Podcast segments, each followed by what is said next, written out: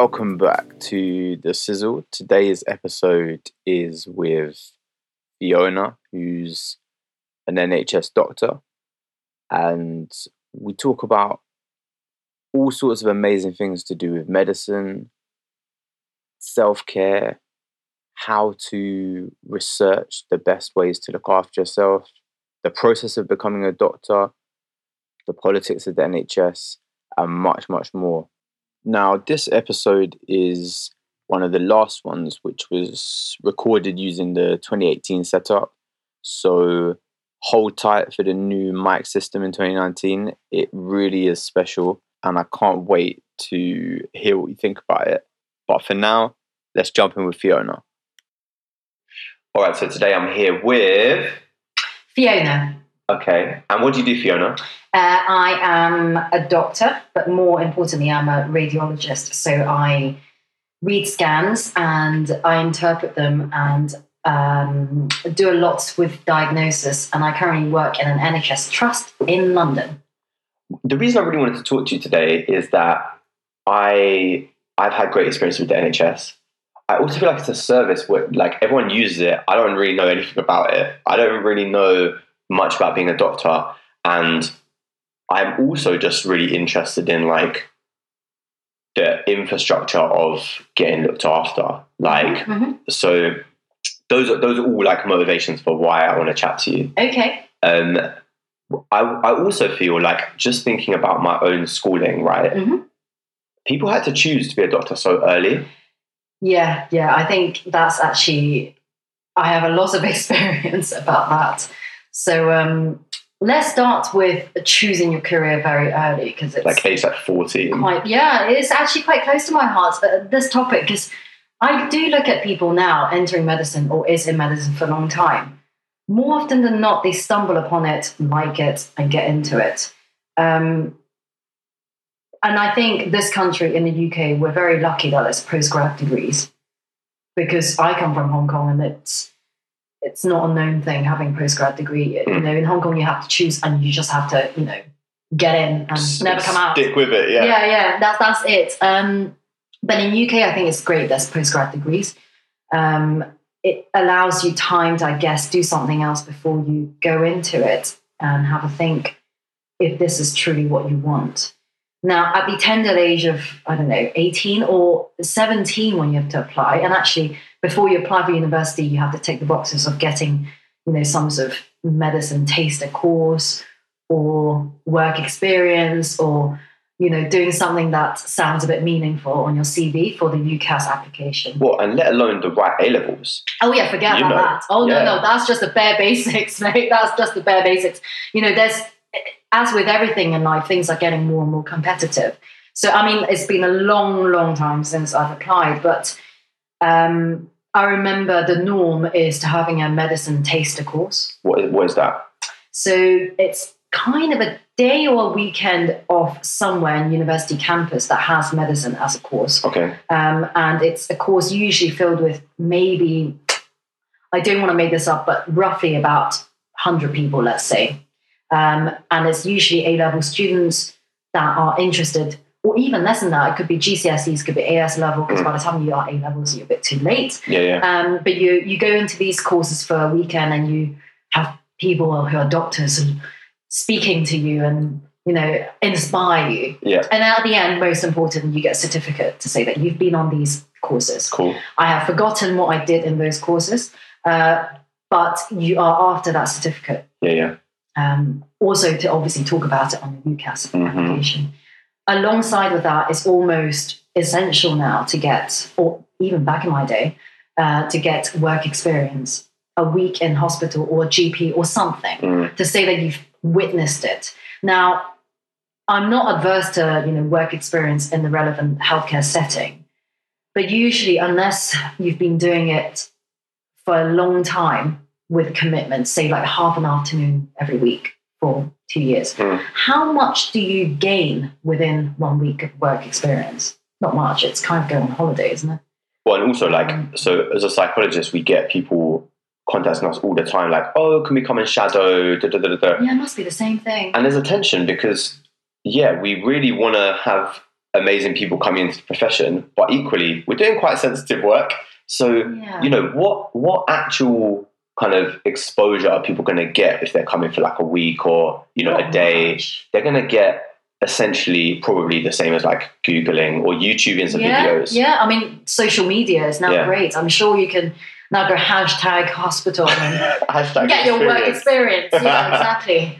Um, but those were, if you like, the tick box things that you had to do. Yeah, Um, and you do have to know whether you want to be doing medicine or not by the, what, you're usually about 17 when you apply yeah, conventionally. Um, I did, but it was almost, I made a decision. I think I want to do medicine. I think that's cool, for the lack of a better word. yeah, Um, and people told me, oh, you know, there's a lot of exams, which at the age of 17, you're like, oh, well, whatever. I crush exams. Yeah, yeah, I can do these and, you know, GCSEs, I can definitely do these. Oh, God, these are difficult. These are different. Uh, but you have no idea what it means to be a doctor. And I think, I used to think when you make a decision to enter something, you should stick to it until the end. And that's used to be my mindset. Hmm. Um, but I wasn't very flexible as a person to think you might not like it. Um, and there are indeed many people who, you know, quit in the first year, and actually, so they should because it's it's a long career. Um, I mean, also like cognitively, as an adolescent, your brain is going through some massive changes, and your your personality changes over that time. At the age of seventeen, to make a commitment to work for Yeah. you know until the age of what seventy Yeah, yeah, yeah. No. in a specific field, that Yeah. that's a big ask. It is, and I, I mean, I'm lucky because I eventually, I still love it very much, but I see why people don't. And what do you do when you don't? You can fall out of love with a That's profession. deep. I know That's that is deep with a person, let alone a, a, a career. Yeah, yeah. Um, and I think these are the things I have concerns about. But I wouldn't say because of that you should not apply because Mm. by that argument, then no one should ever progress in life, right? Yeah, yeah. Um, but that's how I feel. And it's how do you know what you want in Well, 10 and- years, 20 years' time? I suppose like you know the typical way of exploring stuff is to okay I like might do an internship or okay I might you know go and work in PR and then you've got like transferable experience and Absolutely. you can do something else but medicine there are so many hurdles Absolutely. And I think, especially, I mean, if I talk you through my career progression since 18, um, I went in straight into medicine. It was a five year course. And I think the standard is now five years, unless you do the post grad fast track thing. Um, but it's five years, and everyone usually get a chance to add one more year on top of that for an intercalated BSc. Usually, people do it um, at the third year or fourth year it gives you uh, well two degrees if you stick to medicine at the end or you can just kind of cut your ties after you've done your intercalated year to say actually i hate this hmm and i've just got a bsc now and i'm just going to move on with my life thank Yeah. you very much i don't know what the proportion is but there's that option. Uh-huh. um, so i did the five years. I didn't choose to intercalate because i didn't i couldn't find anything i liked to do an extra year and i just wanted to get out there and start working. Yeah. Um, but can I pause here so how did how was that? How so you you've decided oh medicine could be cool. Hmm, I'm good at exams. Hmm. then like four years into your course how are you feeling I think the first, I mean, every course is slightly different, but the first two years are mainly lecture based or, you know, tutorial based. So that's not, you're not kind of in it to feel it. Uh, but you just, in fairness, you do have to know the basics of the science before you progress. But uh, those two years were, I guess, like any other courses, maybe more exams than usual. In actual fact, I will tell you that I struggled. For someone that never struggled academically, um, in the first two years, I struggled definitely academically, and I was lazy. I had no motivation, uh, um, and it was I just didn't. I just had this optimistic feeling that oh, it will all work out anyway. So Mhm. I slacked, and I nearly actually in my year two, I I failed my first set of exams, had to retake, them and thankfully pulled through. Mm. because that was the first wake up call of like, if you don't pull yourself together for this one, you ain't gonna succeed anything. not not in that sense, but you know, if you can't even work hard, you're not gonna. No matter what you do, if you don't put any effort in it, you're not gonna sort of come out the other end and be like, oh, I winged it and I got it. yeah, yeah. Um, and it, I guess I learned it the hard way, but pulled through. And the third year was the actual first clinical year. So you, as medical students, you're split into rotations. Um, and that's the fun bit where you get to meet more people. For example, my year was huge, about 400 people. Mm. Um, so you will never know everyone in your year. But you are split into what we call firms. So about eight to 10 people per firm, and you get attached to this consultant or the specialty in this specific hospital. And you learn to talk to each other, get on, get on with each other, um, Yeah. and work as a team to see patients. And often you will see in teaching hospitals, that's where these firms come into. You would have students coming around chatting to patients, taking a very what we call the long history. So you would ask questions like, "Why? Did, how did you end up here?" It's almost like preluding to to being a doctor, basically. You know, when you first see a new patient, to establish rapport, to chat to them, to see why they come in, how Mm. they feel about the whole thing, and I think I have to say, and it's now a distant memory, but I won't forget this. It was tough to go from all um, I wouldn't say all lecture based, and you have a brief idea what you're going to get yourself into, uh, but to kind of being in a clinical environment and speaking to patients and realizing that actually in hospitals everyone are pretty ill. Yeah, No one's there for fun. yeah, yeah. Um, but it hits you, and then people, you know, people, especially my parents, they're not medical, and they go, "Oh my god, you must see a lot of life and death," and you get a bit kind of like, "Yeah, I'm very important. I'm important medical students. I see life and death." But it doesn't hit you until much further on, Mm, because as a medical student, you you're still just observing. Um, so, like, this is before becoming a junior doctor. yeah, yeah, absolutely. It's just still in the course. So, So- third, fourth, and fifth year of the actual medical degree, um, you kind of you get dotted around in hospitals, Yeah. kind of learning or have an idea what people do. And I think that is when I certainly think that's when I struggled a bit at the beginning of knowing that actually people are very complex Yeah. beings and it's not like illness. I try to cure you, or I try to diagnose you, find a find a solution, Yeah. boom, boom, and you go. Yeah. Or you know, And everyone's that's the happy. thing. Yeah, no, it doesn't work like that. Certainly does not work like that in in TV dramas, unfortunately. Um, I have a, like a, a memory of this would be like 2012, right? So I was uh, my appendix burst and I was in Oh. hospital. Ah, the doctor glints in your eye. Um, and yeah, I was in hospital and I remembered this junior doctor who I, f- I feel like had just started their placement. It might have even been their first placement. August. unfortunately. Yeah, so there we go. Yeah. And this guy came up to me and basically like came in, oh hello, and basically like tried to put his hands on me to like do something. oh god. And so I'd, I'd been a teacher, and I literally, there was this weird dynamic where he's the doctor, he's come in, he tried to touch me, and I, and I just went, I went, hold on. Yeah. And, and I did teacher voice on him, Yeah. and he kind of, his, his, uh, his kind of confidence cracked a little bit. And suddenly he was like this child, and I was this teacher. Yeah, yeah, telling him. Yeah. We had this moment, I was like, I don't know who you are. yeah. You know, just think about, and he'd obviously got so wrapped up in like the situation Yeah, yeah. the complexity you're describing, he forgot the basics of absolutely. I'm about so this is something I'd like to do, and in order to do that, I need to touch your arm or whatever. there's a lot of similarities in your professional, you know, other professions to to this, isn't there? Actually, before you go around, you know, and actually, this this is the third, fourth, fifth year of the medical school is drumming that introduction because Yeah. actually you are supposed to go in, and we used to get examined on that all the time. You're supposed to come into this clinical room. There's always going to be a hand gel somewhere around. You are supposed to know, make this noise of I am washing my hands vigorously to kill all the bacteria on my hands.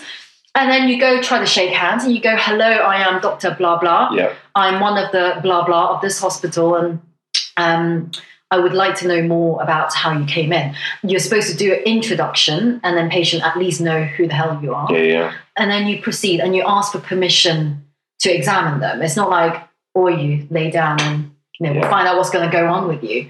Um, and those are the the very important stuff that we are taught almost a bit too excessively. But you Mm. will be surprised because I think we are all very different people. You can all look at us, medical students or junior doctors or consultants or the whole medical professional as one, but we're not. And realistically, I think this is where your experience being a teacher is super interesting for Mm. this because we didn't learn what we know how to do from day one. It's a very gradual process Mm. of teaching people.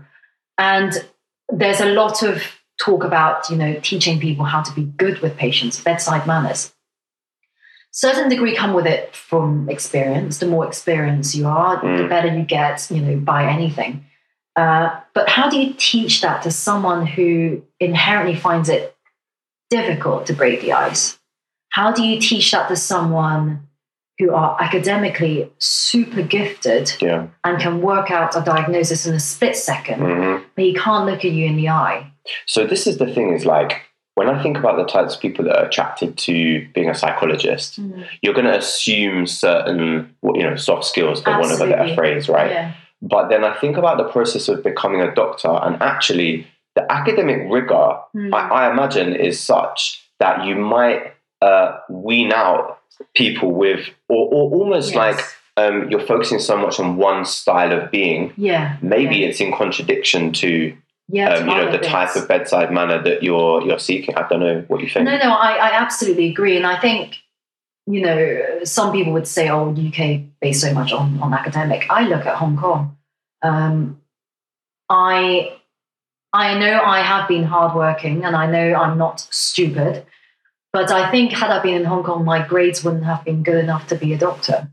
Would that make I'm not saying that people who have amazing grades wouldn't become a, a better doctor, but I certainly think everything is by comparison, isn't it? When I Mm. look at Hong Kong, I do think they focus way too much on grades. Um, here, I think that's where the postgrad bit is very helpful because nothing beats determination, I think, Yeah, and uh-huh. hard work. And that's, I used to think if you're very talented at something, you ace it. No, no, no. You need to put in the hard work. And if you're determined and you know your flaws, and I think you, you need insight and you need determination. If you know that you're not great with people skills, I definitely think there are certain things you can do to, to help it. But you need to realize that. And you need to also, unfortunately, get a very good teacher to inspire you to Yeah. learn. Um, you can learn it yourself Mm, uh, DIY. There's a lot of DIY involved, I suppose, but you do want the combination of both, which is very difficult. Mm. Um, Do you ever record yourselves as part of the process of becoming like the psychology doctorate? Mhm. There's a lot of recording, and you break down oh body language. yeah, yeah. You know, almost frame by frame. Mhm. Like, oh, so like feet, feet just crossed her arms. yeah, Jo- Joe's like gesticulating across the table. You know, now she's smiling. Like really thinking about how you're affecting someone. actually, interestingly, for for medical school interviews, I don't record that being an important part. Definitely, as we were closer to graduation, so closer to obtaining that MBBS degree, the Holy Grail. Um, there's a lot of breaking down, and actually, interestingly, because I applied for GP job um, a few years ago, Hmm. the and as you can imagine, GP, you know, there's certain attributes that one always associates with a certain subspecialty. So GP, you would like to think that he's the or she or he is the sort of the the I don't want to say all multi-purpose flower, but A multi-purpose flower. yeah. So what I mean is, you know, someone that can guide you through, be very patient. Um, you know, is a bit of an all-rounder. I think that's the only way I can describe it. Um, well, I mean, like I'm ignorant to it, but they are a general practitioner. yeah, they are literally very general. Yeah, you know, yeah. you do, she does not need to know the the Krebs cycle off by heart, which is this complex, God knows, like mechanical thing going on in the body.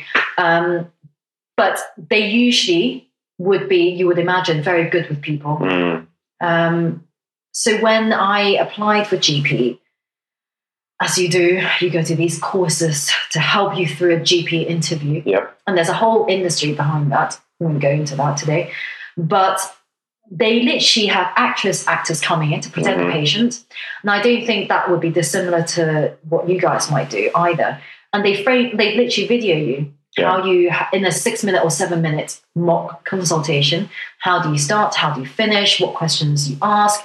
What's your body language? The actor starts crying. Like, what do you do? Do you sneak out a tissue underneath him or, or her for that matter? Yeah, yeah. how do you deal with it?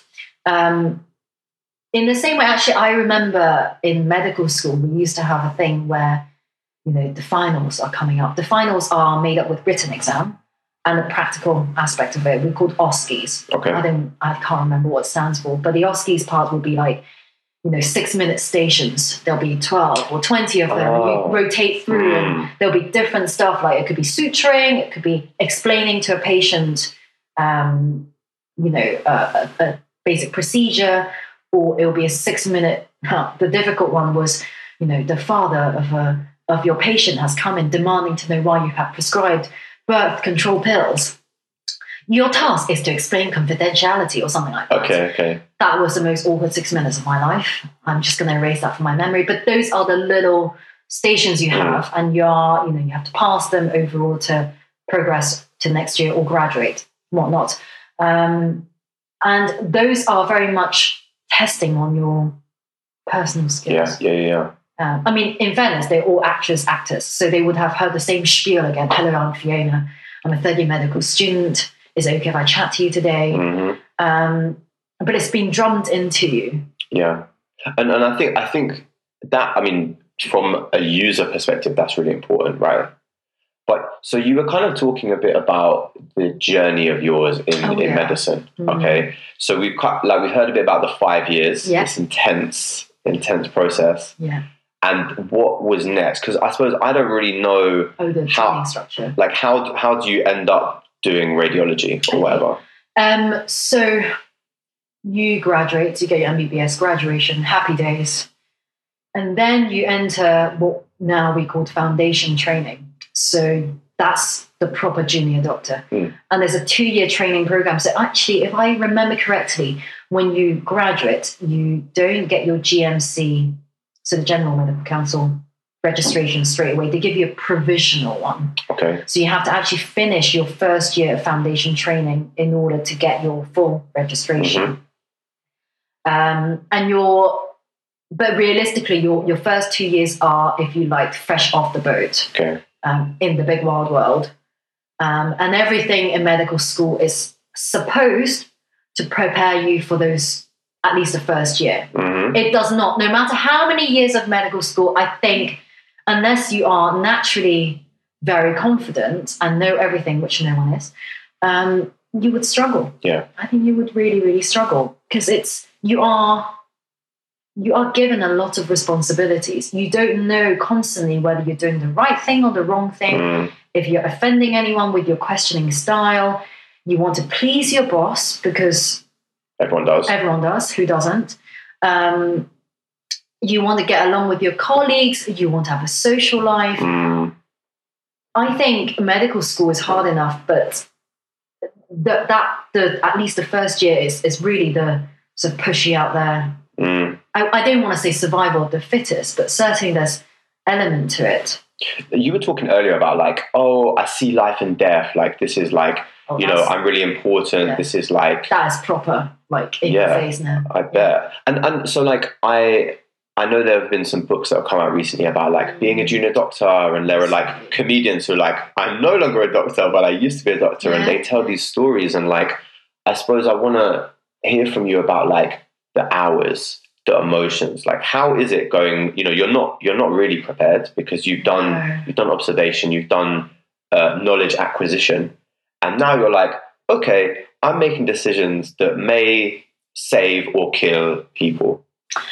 often i hate to say it but often you would feel the decisions you make will be a lot more important than i didn't want to say in real life but every decision i think it applies to everyone who starts off no matter how little Mm. as it is feels super important and that year it's um you know talk about working hours it's a bit of a eye-opener um I'm not going to pretend I definitely struggled. But the good thing about freshly graduated is that you still have a bit of that energy. And a lot of adrenaline drive Yep, yep. on that. Um, I was lucky the scheme I was in or the, the contract I was with didn't require me to do night shift in the first year, Mm. um, which is plus or minus. You have to do it at some point, right? Um, it's going to hit you in the face. But collectively, I remember then doing night shift again um, in the second year that I started. God, those were difficult. I Yeah. remember vividly working seven nights in a row. So luckily, there's something called the um, so if there's a, a, a time directive, part of the EU thing. We don't know what's going to happen after Brexit. Probably, I, I would imagine they wouldn't reverse it. But basically, you're supposed to have certain amount of rest in between each shift, very much like a pilot. And then Um, that, is that about circadian rhythms? Not so much as to and just to give you enough rest in between the shift. Okay, cool. You're supposed to sleep through it. Huh. how many of us actually do. I, you know, don't manage, but that's by the by. Um, but I remember doing seven night shift in a row. So, you know, you would start on Monday night at 9 a.m. till 9, uh, not, sorry, 9 p.m. till Tuesday, 9 a.m. Mhm. You come back again Tuesday night, 9 p.m. to Wednesday morning, 9 a.m., and vice versa for seven nights. Um, and luckily, then I would get the week off. I remember that. Or you would do things like four nights in a row, you have two days off, and you go back to normal rhythm. Yeah. Um, Is that physiologically though? Is that enough for your body to definitely not. Some may argue yes, some may argue no. And in the same way, I still know people um, that can survive, not survive, but function very well with five hours sleep every night. They don't need more. They feel that they don't need more. So like we talked, but we talked a little. I mean, this is before we started recording, but we Yeah. talked about Matthew Walker's book Oh, about yeah, sleep. absolutely. And I suppose, obviously, we know that in terms of a normal distribution, some people will need more or less sleep than others. Yeah. But I also am aware that if you are tired, Mm. cognitively, it Oh, could be similar to being drunk. and so you bad. you might not know that Yeah, you need sleep. You Well, might you feel do, like but there's not much you can do about it because you're in the shit now. It certainly, oh God, it certainly feels like it's happened. But I am genuinely not sure as to what one can do about it because some people just, you know, it's got to be manned. This service has to be manned Yeah, yeah, at yeah. night. You can't be like, of course. All people. Sorry, no doctors at night. You know, after nine p.m. tough.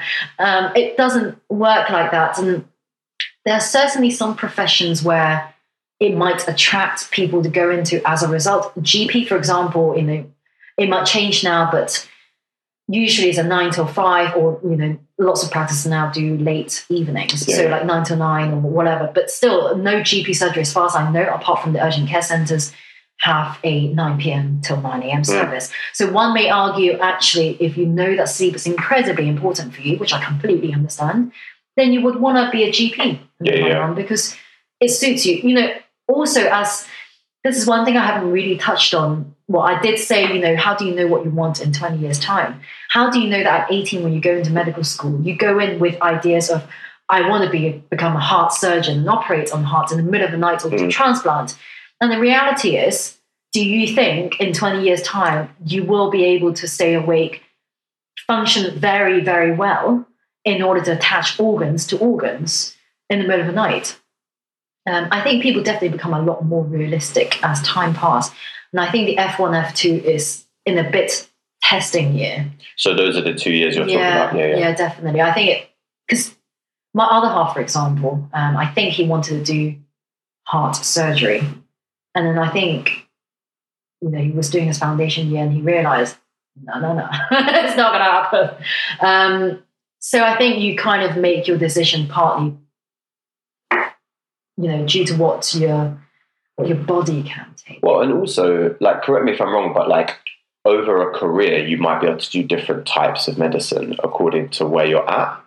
Well, I will also touch onto that. There used to be, in the good old days. Um, When was that? Now, good Okay. old days. Definitely not these ten years. Okay. Maybe before, where people do rotate from specialty to specialty Mhm. and then decide to settle on something. So you might have someone who just freshly become a consultant, but actually he's done yongs in this other specialty, which will be very helpful when he sees patients with lots of different um, conditions. Mm. Uh, but now there's a drive for students, for medical students, and also junior doctors to know what they want to do. You know, so now there's the drive of from F2, which is a, a now a career progression now, F1, F2. I mean, not to even mention that when you're a medical student in final year, you have to go through, think there's now a test of some description um, to see your situational awareness. Um, and some questions for you to answer might have changed now, but there's a competition of some description for you to enter your dream job in quotation Mm. marks as an F1, F2. Um, for a lot of people, by the time you're medical uh, final year, you might be attached one way or the other, and you want to stay in a location. This is the bit where I think medicine here is not great. You have to be extremely competitive to want to be in one area in F1, F2. Um, you, you know, I really wanted to stay in London. And luckily, by maybe mirac- miraculous intervention, I managed to stay in London for my F1, F2. But I know lots of people didn't. They have to go to Mm. Surrey, Kent, Newcastle, Dundee, places that you don't know anyone. And you Yeah, have to yeah. start again. And if you have another half, if you're ready, single, ready to mingle, who knows? But if you're not, and if you want to stay in one area for family, for other, you know, whatnot, Yeah, yeah. um, you can then apply for special circumstances. But otherwise, if you just want to stay in London or you want to go to Manchester, it doesn't really happen like that. So that's another bit of competition before you get your MBBS. And then you get your F1, F2 job, and they're usually quite tight. Yeah. There will be one area at least, um, different hospital it might be. But then you have to then decide what you want to apply for.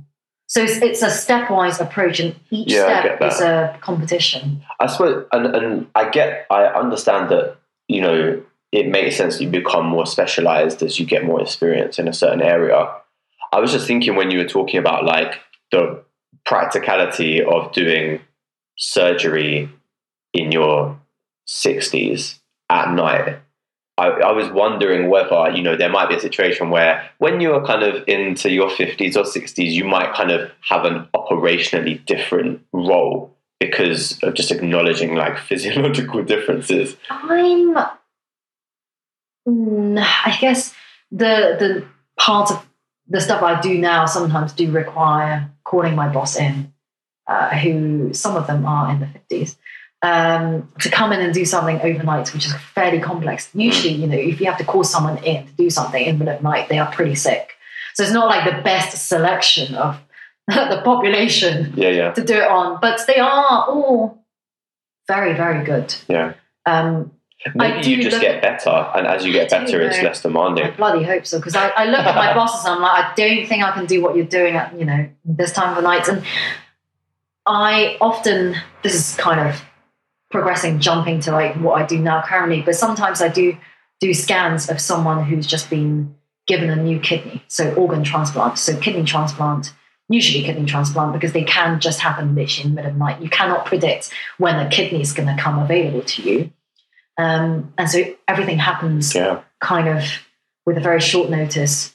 And then we get often called as radiologists to go up and as they've closed the tummy and put the new kidney in, close the tummy, they just want to make sure that the kidneys got the blood flow going into it and the connections are all right. Mm. Um, to break it down, and you you see the scan and you scan it at about three or four a.m. I remember recently doing one, and you see the surgeon, and it's not an easy operation at all. It's hugely complex. You get a team of people staring at you, and you're like staring at them, and you think, oh, it's okay, it's fine, it looks good. But so they- they're they- they're waiting. Like, do we need to open this person up yeah, again and like yeah, yeah. rejig it? absolutely, absolutely. Although they have a good idea that it's most likely going to be fine, it's been straightforward. Um, but it's now a routine thing. We go up to scan all the Mm. all the stuff that's been transplanted straight after because it's easier to open them up again when you just close them Yeah, yeah. than of a few hours later. Like, oh, sorry, we forgot to scan, and uh, it doesn't look great now. So it, but I see, you know, I look at them and I, I do truly think, thank you for doing this because you've given yeah. a new life to another person. So you made me think of uh, two things. The first is like a fact that I remember from year five, Hmm. which is that blood spins 45 degrees as it comes out the aorta. Is that true? Did I remember that right? there are many different vessels that come out of it. So Okay. some of it 45 degrees, some of it who knows. All right, okay. Some of it. I'll fact. All right, I'll Yeah. fact check that another time. Yeah. Um, the other thing you made me think of is like amateur, amateur doctors, and what I mean by that is like Mm. Google. Oh God. So, uh, so you were talking about like you know you you might not qualify for a certain drug, or you might not uh, be judged to you know need a certain drug or drug or, or whatever. But because of Google, I might be coming to you and being like, "Fee, Absolutely. this is what I need. I Yeah, need yeah, X." Yeah, yeah. How like how do how how are we dealing with this? Luckily, I don't deal so much with it anymore because in the line of my work, I scan and I interpret scans. Got you. So, had I not been doing the surgical side of it, I wouldn't be contacting patients much at all because it would just be a scan is given to me and I need to make a report out of it. So, I don't prescribe Oh. much anymore. I'm not the one that sort of say, oh, you've got bad acne, here's this amazing drug. Yeah. Because certainly there would be people, I'm sure, um, for example, have bad acne come in and say, I want this, this more expensive drug. Yeah. Because I know and I've heard and I've seen that it works on XYZ. Mm. Um, and then the doctor might go, Well, actually, have you tried da, da, da, da, da, da, da, something that's cheaper and less, I wouldn't say invasive, but less potent as a drug, you know. Um, I didn't want to say body friendly either, but have you used a face wash called this that contains that rather Yeah. than this drug you have to take and we have to make sure you're not going to get pregnant? Um, but I, yeah, um, in my very limited experience, I also had people coming into A&E demanding for certain types of drugs. My favorite one being um, the uh, uh, Adderall, the ADHD. Stimulant. Yeah, Uh-huh. yeah, yeah. In the 3 a.m. in the morning. They're like, look, the club's Look, still mate, going. this is what I need. And you go, right. No medical school prepares you for that conversation. Um, and you know, there are there are legitimate requests that you know you Mm. can't give them. I don't mean in this case at all, but there are, there would be, you know, there would be this new wonderful drug. You want to give them that, but you know, actually, you know, there's a stepwise approach you're meant to take Yeah. because it might work. Um, and it might save you number one money, and I hate to say it, but it does. It might save people money. And I used to think money saving. We shouldn't think about money, and, and you know, be all very romantic about this. But I think my boss said to me, "Have you thought about if you use this equipment and actually cost fifteen pounds, say, you know, for example, whereas if you had used this other equipment to do the same job, um, but you find this more expensive equipment a bit easier, fifteen pounds. The other one is one pound, fifteen fold difference. Have you thought about if, you know, in the same way that if we do have a budget, because you don't really think about budget as a junior doctor. I don't. I really don't. And that's probably probably one of the downfalls of me in the future. I'm just going to you know, keep my money. Preemptive, Um, yeah. But for the rest of the fourteen pounds, you can do more procedures on other people that need it Mm. you don't i certainly didn't think of it like that until he said it and he goes you know if i use this then the cheaper one i can use which he does a great job with it but Yeah. he's like many years ahead of me so forget about that but you know if you can use that equipment you can then many other people can fit within the budget to have the same procedure done Yeah. you know if you think about it like that then yes cost saving is is fairly important isn't it It's hard because I like I come with an understanding of my body yeah and and subjectively I care about my well being. oh yeah And I'm like, fee make me better. yeah And you have to balance that with okay, but I also really want to make 14 other people better, better. yeah That's a tough one. it's a constant battle and unfortunately it's not an unlimited budget no. um, Or even like, yeah, I mean, you, you're talking about money, but there's also time and, and capacity and yeah, yeah. stuff like that. there is the whole you know if you i mean the efficiency comes into it as well because time is money literally um, the city of medicine. Time Yes. is money. time is literally money and you want to do you want to be efficient and do as much as possible but without risking at all the quality that can Yeah. be hard or you know actually from a training perspective i'm relatively junior in the grand scheme of things of my career. It's going to be another God knows how many years until I retire. But of course, I'm a lot slower in doing things. Mm. But I always, it's very difficult. I find I feel quite guilty at times when I know because of my boss wanting me to learn how to do this properly, he's taking the time, which is fine. He's taking the time. I don't care. I love you all. But for the patient, it's taking longer for him to do or him to, to get a procedure done. I feel very guilty of that. But then on the balance, if you don't if you don't spend that amount of time, how are you meant to learn? Yeah. And as with any procedure, you have to do quite a few times in order to get the hang of it. Mm. You know, any procedure, be it boxing, be it I don't know, aerial skills. Um, but until you've kind of spend your time and try to do it all, you're not going to get any faster. And I always feel very guilty, even now, uh, when I know if I just do it myself, it would take maybe twice longer than my boss. Yeah. If my boss had bashed through all the cases, maybe we could have fitted in another two. Yeah. How do you balance that? Wow. It's time is money. So then, actually, my training, not only am I taking salary, they are investing a lot of money in me. But also, I mean, there's this kind of there's a pipeline of experience, right? Yeah. So like, okay, you could you could fit in extra patients now if your boss just did it and you didn't. But then in X years' time when your boss is retired Mm, and you have to be doing it, absolutely you know, like like again, we're talking we're taking like a lifetime perspective of learning, yeah, of training. Wow. The training side, I find, I suppose the finance side, where I'm like, yeah, spend money, spend money.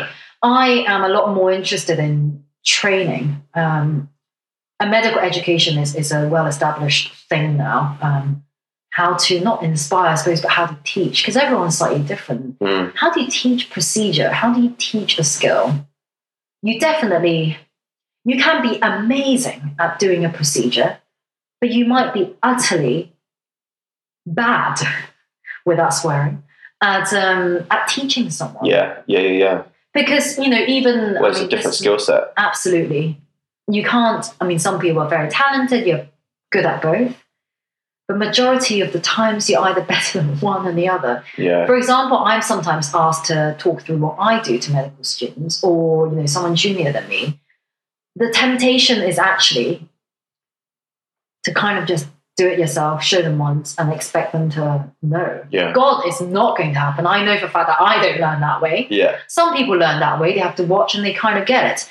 But in medicine, unfortunately, there used to be a saying called see one, do one, teach one. Right. See one, Yeah. do one, Yeah. and then teach one. Yeah. But you know, it's definitely not like that at all now. It's a lot more hand holding and a lot more, are you ready for this hmm sort of thing, luckily. Uh, I don't think I've survived very well with, hey, hey, you'll be fine. I trust you. Goodbye. um, but the teaching style is also very important as a doctor to teach it on. hmm hmm Because who is it going to be when Yeah. you get ill? Totally. Yeah. Um, and and I'm very grateful actually. The line of work I do, everyone is extremely good at teaching. I don't know what it is. That is because they're all married with children. They have a lot more patience Okay. as compared to me, who's got no children. I look around, oh God, impatient, impatient. Um, I don't know, but it's, it's a really important skill to have. And so I'm very intrigued, I think, in recent years to look at teachers' educational work, um, even the, the recreational stuff I do, um, how they teach. Yeah. That that's really interesting. And you can see a lot more similarities or things you want to learn from them, or you think, oh God, the way people break it down in this way is great. Yeah. Um, the way this person encourages question is good. Mm. Um, because there's no such thing as a stupid question. Because unless you ask, how do you know? You're Yeah, to yeah, figure it out by meditation um, on how to do procedures. Um, but yeah, the, the training side is very Yeah. it's very important and also takes up a lot of time and money. So like Yes. we were we were talking earlier about your mum, Oh yeah. Oh Yeah. God. and then we were we were kind of describing how people engage in trying to like heal themselves from ailments Oh. And there's a kind of really interesting dynamic there around uh, evidence, evidence informed Mhm. practice, Mhm, mhm. and also the amount of information out there in in the popular sphere, and pe- people just trying to trying anything. I'm do you know what I'm trying to what, know, what I'm trying do, to say? Yeah. Um, I think this partly plays on psychology as well. Um, when people are ill, it makes them do weird and wonderful things. Sometimes you can't get the logic. Um, there are patients not in, well, I, I don't want to say infrequently, but there are certainly, I remember one case that some patient had a cancer, it's definitely cancer, um, in the breast. So upon hearing that she's got that, she I don't know whether she accepted her diagnosis or not, but when it's recommended to her that this, you know, under I don't want to use conventional, but at least in Western medicine, we recommend mastectomy, chemotherapy, radiotherapy, or a combination of either one or the other. She decided herbal medicine. What drives an educated with a university degree Mm. person to do that when when there's, as far as I'm aware, not much evidence of herbal medicine curing. And I think I might be shot by people out there by this, Hmm. but of, you know, if you've got breast cancer, maybe herbal medicine ain't going to be the one that cure you of it. So like But it, it makes you do, it, it makes you go, it makes you make decisions that other people would often question you a lot. Um, and unfortunately, the same lady returned when obviously she, uh, not, I don't want to say obviously to say the obvious, but it didn't cure her. Mm. So she came back much, um, much at a later stage than operable yeah with yeah breast cancer, and that was that. yeah Um, and there are often a lot of regret when the people realize, not realize when they, you know, the doctors tell you again, or, you know, we've talked about this in the first appointment that we don't recommend herbal medicine or homeopathy or, Mm. or you know, meditating in Himalayas. Um, for this condition, we do recommend this, that, and the other. But then I kind of see it the other side. You know, if some people don't want to go through operation or chemotherapy um, or other types of conventional medicine, and they want to see if their way would make them holistically as a person feel better. Mm. Because actually, you know, it's not guarantee either that these conventional things we recommend work either. There's always a chance of relapsing into that. Um, but the choices of going into alternative medicine is, I think, is a very interesting one. So you talked about psychology, and I think. So, sorry, I just thought it was snowing. It's not snowing. No, it's not. Leaves are just Leaves, falling. yeah, exactly. I was like, wow, okay. Yeah, Um, you talked about psychology, and one of the things that we talk about is a person being ready for change. And what I mean by that is that, you know, if a family is um, coming to terms with a diagnosis, you might not choose to uh, offer certain options if they're not perceived to be ready, because that, that will kind of that will essentially delay them or harm them because they haven't they haven't mourned properly. They're not they're not ready for change. But the, I suppose the difference is in, that in, a situation where someone has breast cancer, there's a kind of a timer ticking in a way that there might not be Yeah, yeah, if someone has has their child been given an autism diagnosis. You know, yeah, yeah. um, Um, so that's what that, that that's the first thing I thought. Um, Absolutely. The, the timeline is very important because it progressed. Can, oh, okay, there's slow growing cancer, there's fast cancer, and you, you sometimes just don't know how fast or how slow. And you do want to, when as you give them the diagnosis, you want to be giving patients the options of treatment. Yeah. And I think doctors, in that sense, maybe by and large, and I don't want to generalize, but we are kind of like, this is the problem. We offer you solutions to solve Yeah. it. And we don't really I mean, actually, let's just use me as a as a person because I don't see the point of beating around the bush of saying when you're ready next week, we'll give you the option of surgery. Um, Although to push you on that, so I, I think being direct is interesting. I mean, being direct is useful, Hmm. but Not if you give me if you give me a breast cancer diagnosis, Hmm. I'm I'm just thinking that I'm going to be in shock. I'm going to have high levels of adrenaline. Oh yeah. I'm not going to be I'm not going to be empathizing with you. Who knows who knows whether I'm going to be able to make a balanced rational choice about Absolutely. about options. Yeah, yeah. Probably not because of my physiological arousal. And so I suppose I wonder like, how you know how does one deal with that? I don't work so much on the breaking bad news bit. In actual Mm. fact, let me get this right. I do break bad news, and it's not in the line of my work. Yeah, yeah, yeah. Um, though we do see, uh, we do see on scans a lot of new diagnoses of cancer Yeah. or things that's going worse way and whatnot. But we are not the one who breaks it. But usually with the cancer pathway, you are. It is rushed in a sense that we want to give you the treatment Yeah, yeah, yeah. understandably, but there's also the thing of we understand that patients are not going to remember 100%. I mean, if they remember 10%, I'll be very impressed. Because I for sure don't remember 10% of my day. I Yeah, can't yeah, expect people to remember the same from a consultation, but there's usually a, um, an, a nurse dedicated to that condition. So there'll be a stomach cancer nurse or breast cancer Yeah. nurse or this, that. And, and actually, those people are hugely important in bridging the gap Mm, because they will be the one who ring back and go, Well, I know that we had that discussion like five days ago. How do you feel about it? Um, would you like to? We've got provisionally an appointment time for you on next Friday. Can you come so then we can discuss next option? mm, So it's rushed in the sense that we're not gonna we're not gonna wait uh, two years until we give you something, but we do realize that some people are better, or for the lack of a better word, are just more efficient in processing that information and to move on from there and make a decision. Mm. Um, and some people aren't.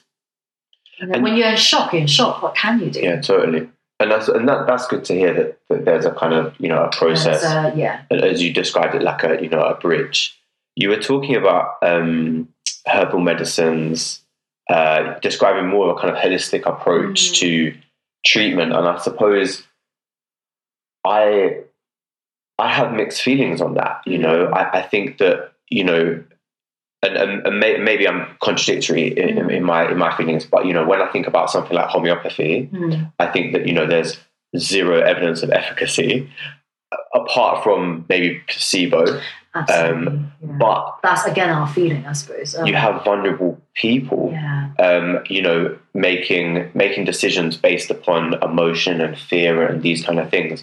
But on the flip side, you know, I suppose there are some options on the pathway that might be really effective yeah, and also lead to like a reduction in quality of life or, or you know something like that um, so it's a it's a really complicated picture in terms of It choosing is, what to is. do right Um, because, for example, and I'm not shy about this, I suffer from chronic UTI, which is a urinary tract infection. So, a lot of bladder infections I have, a lot of them, a few of them a year, a few of them a month. Sometimes it's awful.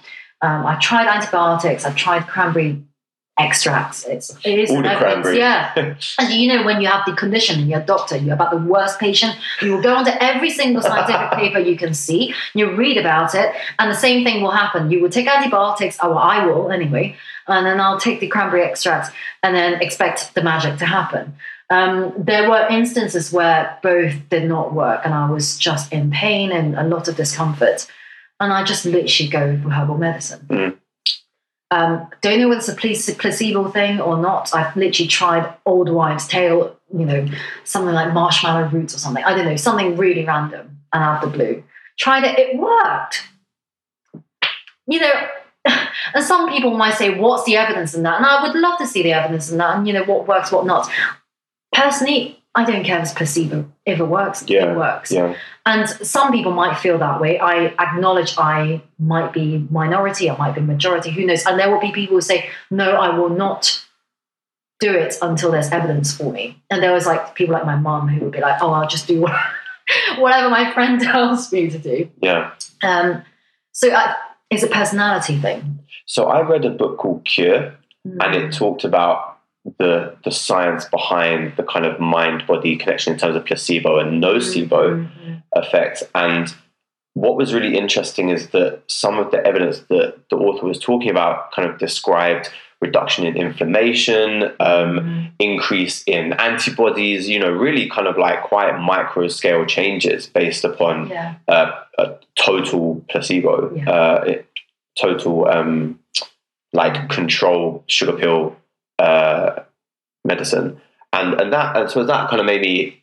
interested in uh, the possibilities there, um, and certainly that, so that there's a website where you can order placebo pain medication, um, and Oh. and just by taking this um, red pill, you will, you know, the the, the, ev- the evidence based from this research has shown experience reduction in pain. Um, and something that she was talking about was um, a re- the application in terms of reducing side effects of medication. Mhm. So, giving a particular medication uh, for, for a time period alongside um, placebo pill, green pill, let's say, yeah, yeah, yeah. and then reducing the active medication and seeing a, ma- a maintaining in the um, effects, for example, pain killing and a reduction in the side effects, which which was quite cool. Um, I think the placebo thing, you know, everyone just go, oh, it's placebo. I think there's a lot more we don't understand about the placebo side. Because if we can tweak it right, then it might be a whole new world of development out there. I just think we are not very good with knowing how the mind and the body connects. yeah, I think that's the fundamental thing in it. And I'm definitely an advocate of just because there's no evidence for it doesn't mean that it's not there. So okay, this It's is a this spiritual is thing now, isn't it? You know, do you believe in a God? And just because evidence does not show God is here, do you, you know, do you still stay, keep on believing in it? You know, things like that, and it becomes.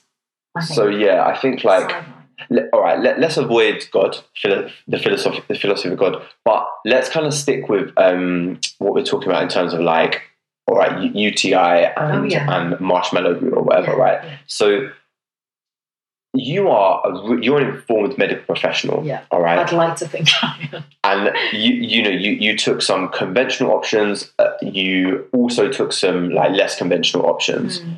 like how how would you advise people navigate like the, the combination Yeah. of of kind of treatments that they choose to do or like are there websites you use or like a process that you would go through to decide how best to treat yourself Um, I think it's super hard to find a balance, and I still find it difficult at times when I, you know, researching my mum's condition or like my chronic UTI, for example. There's there's a lot of I don't want to, for lack of a better word, there's a lot of people who want to make money Mm. by giving you hope. yeah If you go into Amazon, for example, there'll be e self help books on chronic UTI.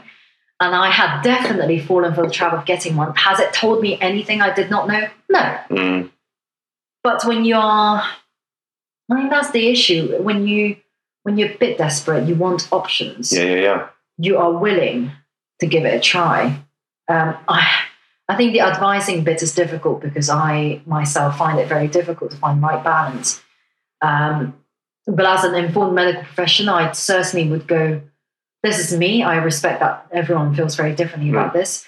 But this whole, you know, there's a lot of bashing around. Oh, don't take antibiotics. This, that, and the other. Um, I know for a fact that I've got an infection, and say I can actually prove that as a bacterial infection, then antibiotics will help. mm, Um, how do you know? I guess it's by experience, but navigating through so much information now through social media, websites, it's and you don't know what is literally fake news or Yeah, fake yeah. science or Yeah. fake this and the other. And and I genuinely sometimes struggle to know what is real and what's not because even scientific evidence can be i don't want to use a manipulation but there's certain ways you can write about something to make it sound better or worse. Totally yeah. You know daily mail great spin doctor. Well i mean not even a daily No. mail. I mean you know there, there was a great psychological study which wrote up it, it presented a paper to academics three three conditions. One was text one was the same text with some graphs one was the same text with some brain scans and then the academics were asked to kind of rate, you know, the, the reliability, the rigor, Yeah, yeah. um, how novel they thought the paper was, and you know, just by having some brain scans in Makes there, it- which didn't even correlate to the to the paper. just for show. yeah, just for just show. for giggles. and these are, in, you know, these are informed people dealing with academic information, and they were completely Yeah. taken in by this. You know, um, I suppose, like, I'm just thinking, you have, you know. It's hard to know the entire landscape Yes. of, of research, which is a difficulty. Yeah. But if you are a person with limited time and you're like, I really want some help with my, my UTI or whatever, Mhm. like, as well as talking to a medical professional, I suppose there's like always the temptation to just jump on Google. And I how, do in we Google- protect I think ourselves? Google is. I certainly think Google is not a bad idea, and I do. I do think we are now at the age of you should be able to. We shouldn't hide anything from anyone, uh, but just be aware that there's lots of fake stuff out there, and Mm. there's a lot of unfounded claims, and there are people who are there to make money out of your desperation. I think that's really important to know. Um, but also, there are more if you like more found like there are more evidence-based websites like I probably need to look up these, but there are things like GP notebooks, which is usually gives you very generic information. And for example, there is psoriasis is a skin condition, for example, and there will be um, charity organizations like Psoriasis UK Mm. um, or people like who's got dementia, and there'll be an organization with dementia. They usually have very good information leaflets to Mm. say things, you know, how to help yourself with this condition and, and whatnot. And those are actually fair, extremely well written. Yeah. I think you usually try to go for those um, organizations first to find out information you need. There's the generic, um, let me look up this in a moment, but the patient GP notebook, and there's something that's really good. And actually, the GP practice I used to work in, you should just print out leaflets. From there. Okay, cool. Um, those I think are the best ones to to start. Um, otherwise, things like Amazon review for certain products, Uh-huh. and this is the route I had ventured down. You know, this has four point nine out of five rating. yeah. There's not much evidence based about it, but you know, everyone says raving reviews. But take it with a pinch of salt. Mm. Um, things that I think are very niche, I would probably avoid. Um, but the whole thing about evidence is fairly difficult to search if you're a layperson, I think. Yeah. It's, very easy to go on an article and say, evidence suggest Yeah, yeah. blah is good, but where is the evidence? You know, if it's you and I who work in the academic field at times, you can click on the reference and read the paper and you go, well, actually, that's not a great study, is it? Mhm. It's only on like five people, and three of them says it's better. and that's counts as majority, it's over 50%. Um, but I think the best starting routes will be those organization leaflets, Mm. um, then followed by um, all those GP notebook websites. I think those are actually quite legitimate and very supportive. Mm, mm. The rest I would just take with a pinch of salt Yeah. to the layperson. Uh, So I think like with the well-being industry, and like you know, I think trying to increase people's well-being is good, right? Yeah. But with the well-being industry, there's a, a kind of complicated dynamic of putting the expectation on a person, an individual, to try and take their well-being into their own hands, right? So like you know, okay, do do exercise, take supplements, you know, all this kind of stuff. And so you have this whole new world of like, ah, these are some things I can do to help myself, right? But you, you know, you're not an expert in exercise. You don't know what supplements might clash with each other. You know, there, there are these kind of like in, Yeah. interesting new realms that people yeah, are like you don't know in. how much exercise is too much. You don't know whether you know you're overusing one body equivalent and give yourself an injury. You don't know whether these supplements are actually overloaded with sugar in the first place. Because what is in the pill? How can you prove yeah, it? yeah, Um, not to be cynical at all, but you don't know. And I, you know, I say to people, "Oh, you know, be sensible." But what is being sensible? It's fairly difficult, right? Mm. And how much exercise is too much? Because, for example, I remember hearing on um, on the radio once on like advice to people who's got heart conditions. You you always encourage people to do exercise because actually, without evidence, I know exercise is good. The question is how much or how little. Yeah. Um, for some people, you can't overdo it, otherwise, it actually causes more harm than good. Yeah. Yeah. But how do you know? I do think you know. And so I, oh, I can't remember who it was, but they were talking. It might have been Rhonda Patrick, who's a doctor um, uh, focusing on nutrition, Mm. and she was saying that nutrition is so difficult because actually, when you when you break it down, we're talking about the specific person, Mm, and you know it might.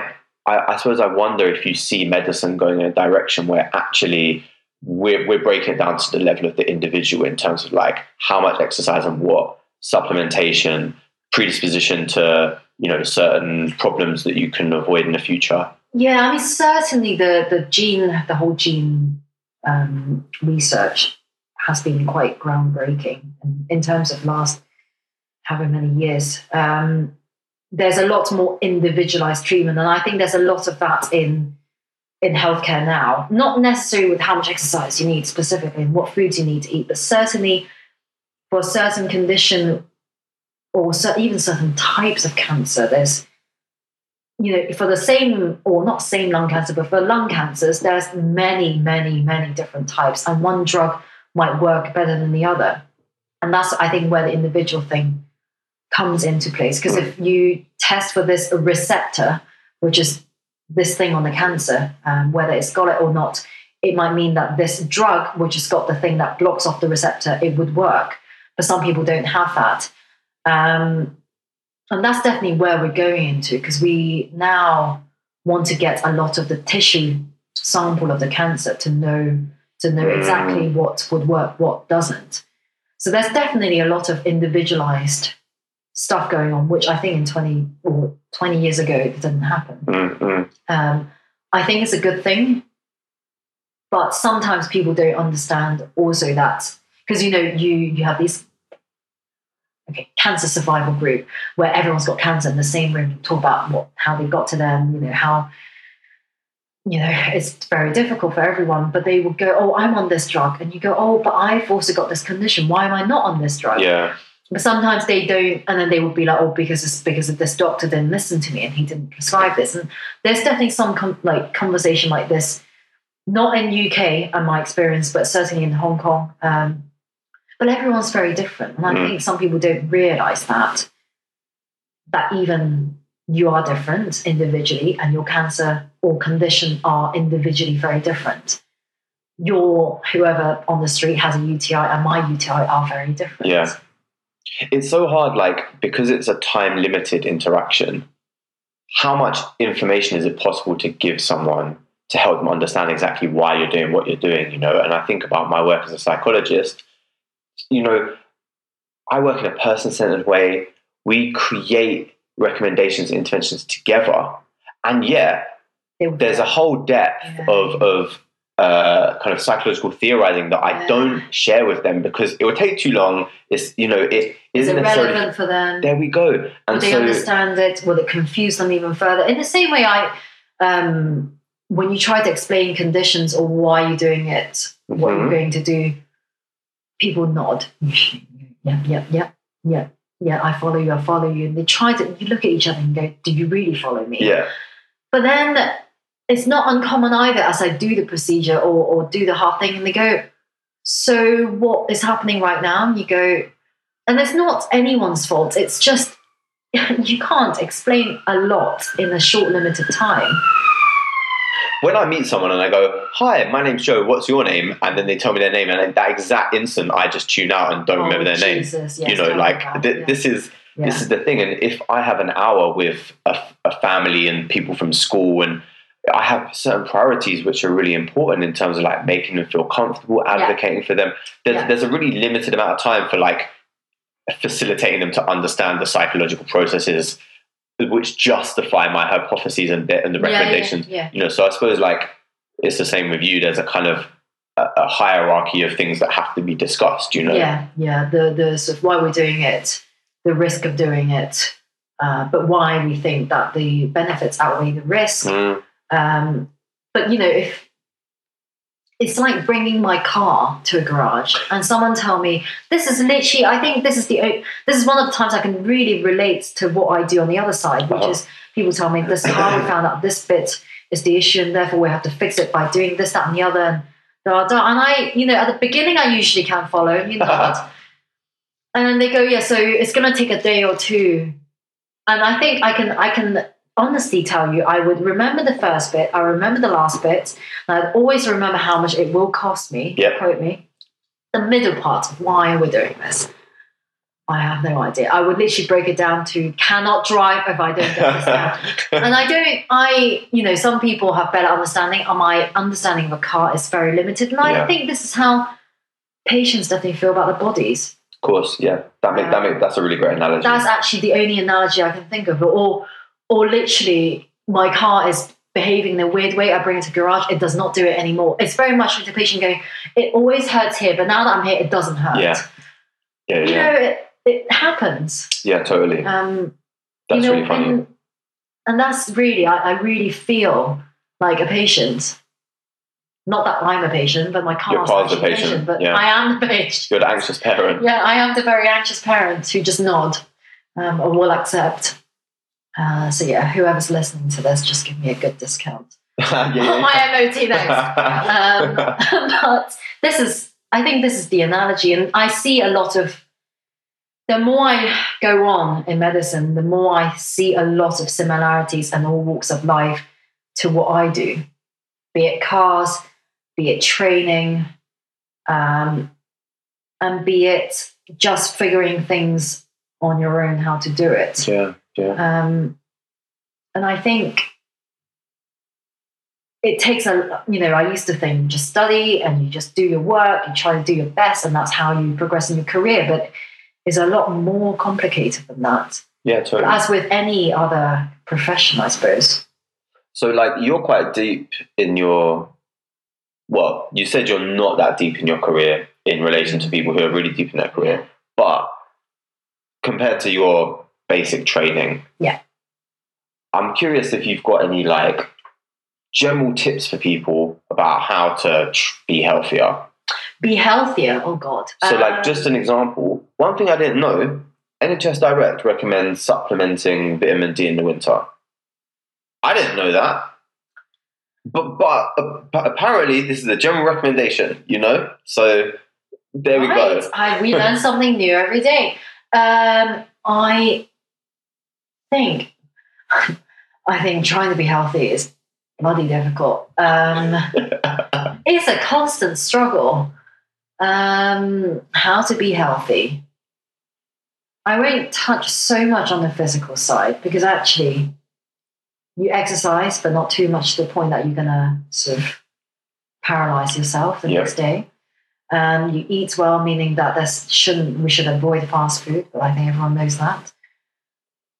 I think it's the mental well-being. Mm, Um, I guess is the more important one at the moment in my life. I would recommend um, because I think everyone, or at this day and age, stress is a massive thing. Be it stress from a combination of different areas from your life, or a, a one reason in your life that's particularly bothering you at the moment that give you stress. And I think mental health is probably it should be seen equal as physical health, which I don't think it is. I, I did a talk at a school the other day, and actually, we were just talking about health or well-being. You know, it- it's funny that we that we make a distinction between physical and mental Yeah. health. Actually, you know, because when you think about the, the cycle between thoughts and, and your body, actually, you know, my my thoughts can mean that I get ill. You know, in terms of stress and cortisol and a suppression of the immune system. Um, my thoughts can also mean that I get better faster. yeah, You know, so like, it, I, uh, maybe it's because of a, a bias in terms of like how we live our lives, but it is funny that we choose to dis, to define. Yeah, yeah. When they're both very interlinked, I think you can't have one but not the other. You know, be okay in life. Mm. But the mental health part, I think, to how to be healthier, and I. You know, you would be very surprised. Mental health issue is a massive problem. Not problem, but it's also a big thing for us as medical health professions. And you know, we are work can be very difficult, demanding, and and I don't think we are the healthiest of all mentally. So I think everyone should try and get better. And I think how can we do that? I think definitely talking about it, Mm. um, not making a taboo. Um, definitely, you know, people say, "Oh, what's what's the good of talking about problem when you can't solve it?" I really disagree with that. I think if talking or socializing, I think socializing is a massively important thing. I mean, look, like To- even on an intuitive basis, if I have a problem and I don't talk about it, Yeah. I ruminate, Oh God. I, you know, the emotion just gets more intense. If I talk about it, I feel better. Like, Mm. let, you know, let, let's not even get into the psychological processes there. Intuitively, I feel like everybody can relate to that. You know, like on a day to day level. Yeah, absolutely. And I think I was watching some like animals documentary, as you do, uh, on on a weekend, as you do. Um, and I think humans got language, and it's a it's a wonderful thing that because we can now communicate and share our thoughts with Mm. each other. I think that makes us very different to other animals. Who knows how cats communicate? Probably they do, but I don't think to the extensive amount we do as humans. And I think that's where by communicating, sharing is our strength as humans, and that's how we can also improve our health by sharing our knowledge, Mm. hopefully truthful knowledge, yeah, yeah, yeah. not fake news. Not Amazon fake no. news. Um, but things like mental health, there's definitely a degree of how socializing can help with that. You know, sharing your problems, talking about it. Yeah. And I think that's where language comes very much into place because we are one species that can communicate via language, and that's how you know we can. I don't want to say overcome the problem, but that's how we can help with our mental health by Yeah. communicating. I just was thinking about the picture that you painted in terms of like seven night shifts in a row, oh you know, and, and I'm just I'm trying to empathize with night four. Mm. The the hospital was quiet. Mm. You you've had a stressful encounter or you know a stimulus that, that has caused you to feel stress, Mm. and your outlets are very limited because of the fact that At your that support time. network are asleep. Yeah. you know, Yeah, yeah. and, and I can imagine that being really tricky, um, especially because you have to regulate enough to be able to continue to, to provide a, a service, you know. Luckily, WhatsApp now happens, so then you complain to your friends anonymously. Anonymously. Um, or you, yeah, I think that's where. I mean, I was very lucky. I had a great um, team around me at the time. So, you, luckily about the foundation years is that you're. As much as people may feel they're alone, you're not. Because there's usually in the Mm. hospital there'll be quite a few of you, Mm. not all working together at the same time that night, but there's a lot of people in the same position. And I think there's something very reassuring when you sort of stop and have a think and go, I don't think this was only stressful for me. Mm, I think my peers would have found it very stressful, or Yeah. even my boss probably would find it very stressful. it normalizes it. Um, yes, a, a certain degree of normalization definitely helps. And I think the insight of knowing that it is actually difficult, don't beat yourself about it, and then talk about it. And I think I wouldn't have survived my first year had I not had a, a partners in crime yeah. um, that you finish a night shift and sort of like stand next to the car and go, oh my God, that was really difficult. Mm, Oh my God, I don't want to come back tomorrow. And the other person go, don't worry, I think we can do this together. And there's something about we can do this together mm, mm. or talking about it, literally. I mean, what have you achieved? Probably nothing about that talk, but Have you heard of short circles? no. So my, my friend Heather told me about this, and I I know not as much as I could do, but I seem to remember it comes from healthcare settings, and the the it's essentially a process of um, discussing something difficult, and it's really what I seem to remember about is that there are different stages, and so in the first stage you have essentially a confidential situation where you just rant and rave. You can you swear it's, it's not about being professional, Uh, but you're, do, you're doing it with colleagues, and then essentially you then decide on what you're comfortable sharing with a wider group of colleagues in in, in, Yeah. in this kind of supervisory setting, and so you share like the watered down, not watered down in terms of like missing information, but like maybe you're not swearing, and then you think about once you kind of had that containment, what some practical steps could be. Mm. But what I like about that is that it, it has the human element of like this is fucking terrible and, and Yeah. I feel like shit. yeah, yeah, yeah. And then you have the okay, so the reasons that I felt bad were, and Yeah. the help that I could need, yeah. you know, might be, and, and so it kind of In it's the staggered. future, I will do. yeah, Yeah, actually, I, this is literally that sums up my daily life Okay. slash struggle from day one, or at least definitely the way you describe this this thing is is how I go about my day when Mm. I have difficult Yeah. cases or difficult encounters whatnot. That actually really sums it up very well. At least is the model I've been working with, and it has worked. yeah. Swear first. Swear first, sometimes loudly, sometimes internally. yeah, Um, but it, it certainly by vocalizing and sharing with people that you trust, Mm. um, it definitely helps. But that rely on you having a group of people that you can trust and share, yes, which you can't take for granted either, yes. uh, for many reasons. And so I really, I've been thinking a lot about s- supervision. You know, Mhm. essentially clinical supervision for educators. Mm. Um, and you know, I, I don't know what what kind of processes exist for medical professionals. I, you know, but I would hope that there would be uh, supervision processes, and, and if there aren't, there probably should be. Yeah, I mean, there's mentoring scheme, but it, that's that's not so much on a day to day basis. Mm, um, I have been extremely super lucky that it's almost like an informalized, for me anyway, it's a informalized in there mm, mm. sort of thing. Um, Yeah. Okay. I never had to have a so where I think, oh God, I need that because it's always been there. Yeah. That, And that I don't good. know whether that's just me being extremely lucky or, or would people think this is quite the norm in our setting. And I think, you know, teamwork doesn't only encounter getting things done, it also means supporting each other. Yeah. Yeah. Yeah. Um, and a lot of it is to do with luck, whether you get on with people you work with um, or you have that connection. And yeah, a lot of it really does depend on luck, I have to say. Yeah, I think that's. I, I mean, I think that's true in, in life generally. But I I really like what you said there around teamwork is not just about getting things done because actually you you have a whole preparation period of getting yourself ready to be a caring professional, right? Then you're doing some actual caring stuff, Yeah. and then you have a whole kind of after after period where you're like, okay, I need to decompress or debrief Yeah, or yeah, yeah. do some research or whatever. But there's a you know there's a cycle of interaction to help people. And it's not always just about face to face or like scan reading a scan or whatever right? Yeah.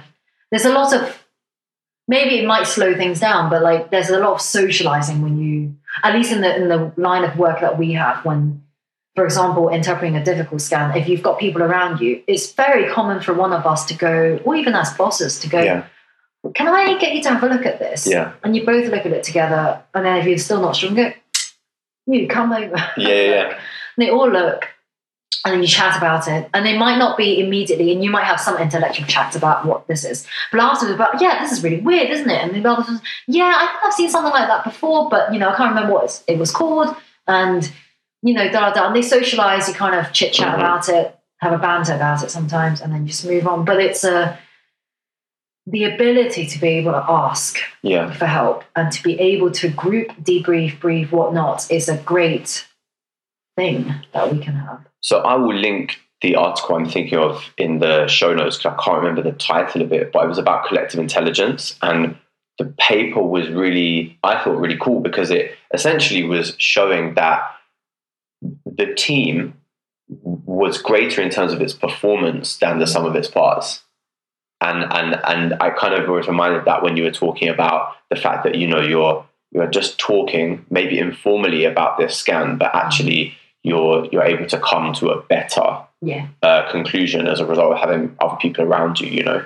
I absolutely think that's quite key to to I don't, I don't even want to use the word success, but it certainly is a way of improving your your ability, I Hmm. think, and you learn from each other as well. Did you take a Hippocratic oath? We collectively did. It was about, you know, our year was massive. Uh, Okay. When we graduated, we had to split into the morning graduation or afternoon Really? graduation. Uh, and so the a morning graduation, there will be a selected person, usually someone in the student society of some description. Um, they stand up and they read the Hippocratic Oath. And I can't remember we had to all read it together, like in school. Uh, one person. I read it and solemnly swear. Yeah, so I think I think I definitely think it did happen, but it do I remember it? Not much. It's it's kind of a ceremonial step. No, but I was just thinking on my way here, I was like, what, prof- I'm sure what apart from maybe the police or the army, like who who nowadays swears an oath? like Yeah. an oath. Elysian oath, you know, what does it even mean? Um, but no, I think for graduation we did. But, there was about 400 of us, so or split into half, so you can't do 200 individual. yeah, yeah, someone would was be like a whole miming group. away. Yeah. So uh, I think it was a collective oath. But do you do you feel like that is something that's in your head? Like if you're walking down the street, or you're on a plane, or do, do you know what I'm saying? though? like do you feel like that's something that is in is in your mind in terms of how you live your life? Uh, yes, I suppose it. You kind of have to say yes. Yeah. no, this is going to go down very badly, isn't it? Um, yes, I, can tell you there's five, literally many emotions that go through. Interesting you say plane, because I was literally fourth month into my first year, first foundation year training. And uh, I was on a flight back, a long haul flight. And then halfway in, go, can any doctor go to, you know, this bit? And I just thought to myself, I just, you know, not long ago I graduated. I don't think I'm up for this. But then you don't know, you don't know who's gonna come up, Yeah, right? You could Yeah. well be the only person. But I think as chance played it out, there's always a lot more medical professionals than you think in the plane. But you know, being like, you know, oh god, I should do the right thing and go up. And I had not drank any alcohol on that occasion. Um, went up and you know, I can't remember what really happened, but yeah. no, no harm came out of it. It was a happy ending for everyone involved. Um, but there's a lot of reluctance, and I not long. I think about a year ago, we were on Eurostar coming back from Paris, and again, it was can any medical professional come and help? And I had a boozy lunch before Yeah. that, and I sort of looked over to whoever was traveling with me. Like, I, I don't think I'm in the right Yeah. frame of mind because it's better to not go and stink of alcohol and go, Mm. "Oh, what's happening? Um, so then my other companion went, and luckily, apparently, he was like, "Oh, guess how many medical professionals there are on the whole train of Eurostar?" Turns out to be like more than eight. I love it. Uh, so then he came back and said, "Oh, there was no use of me then." Yeah, we had a Uh-huh. specialist in that area. yeah, but it's. Um, I think some people.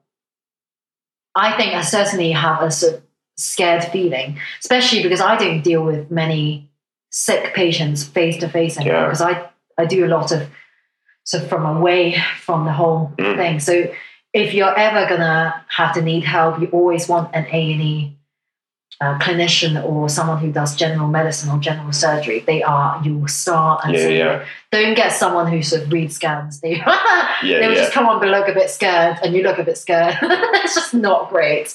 Uh, but no, there's always. I think. I think it's fair to say there's always a calling. Yeah. I'd like to think there's always a calling in all of us when people need help.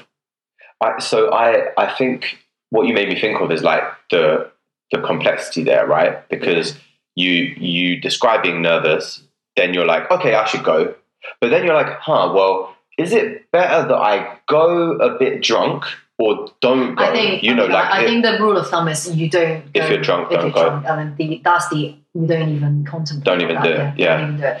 Um, I think the only issue is sometimes when you feel a bit rustic, rusty. or you're t- or you're tired, maybe. yeah. I mean, like it's a tough one. tired, you'll be surprised. I think the adrenaline ru- um, rush comes in. Also, doctors are always tired. I, I, I forgot. exactly. Yeah. Uh, but the adrenaline rush comes in in a situation of need. That's for sure.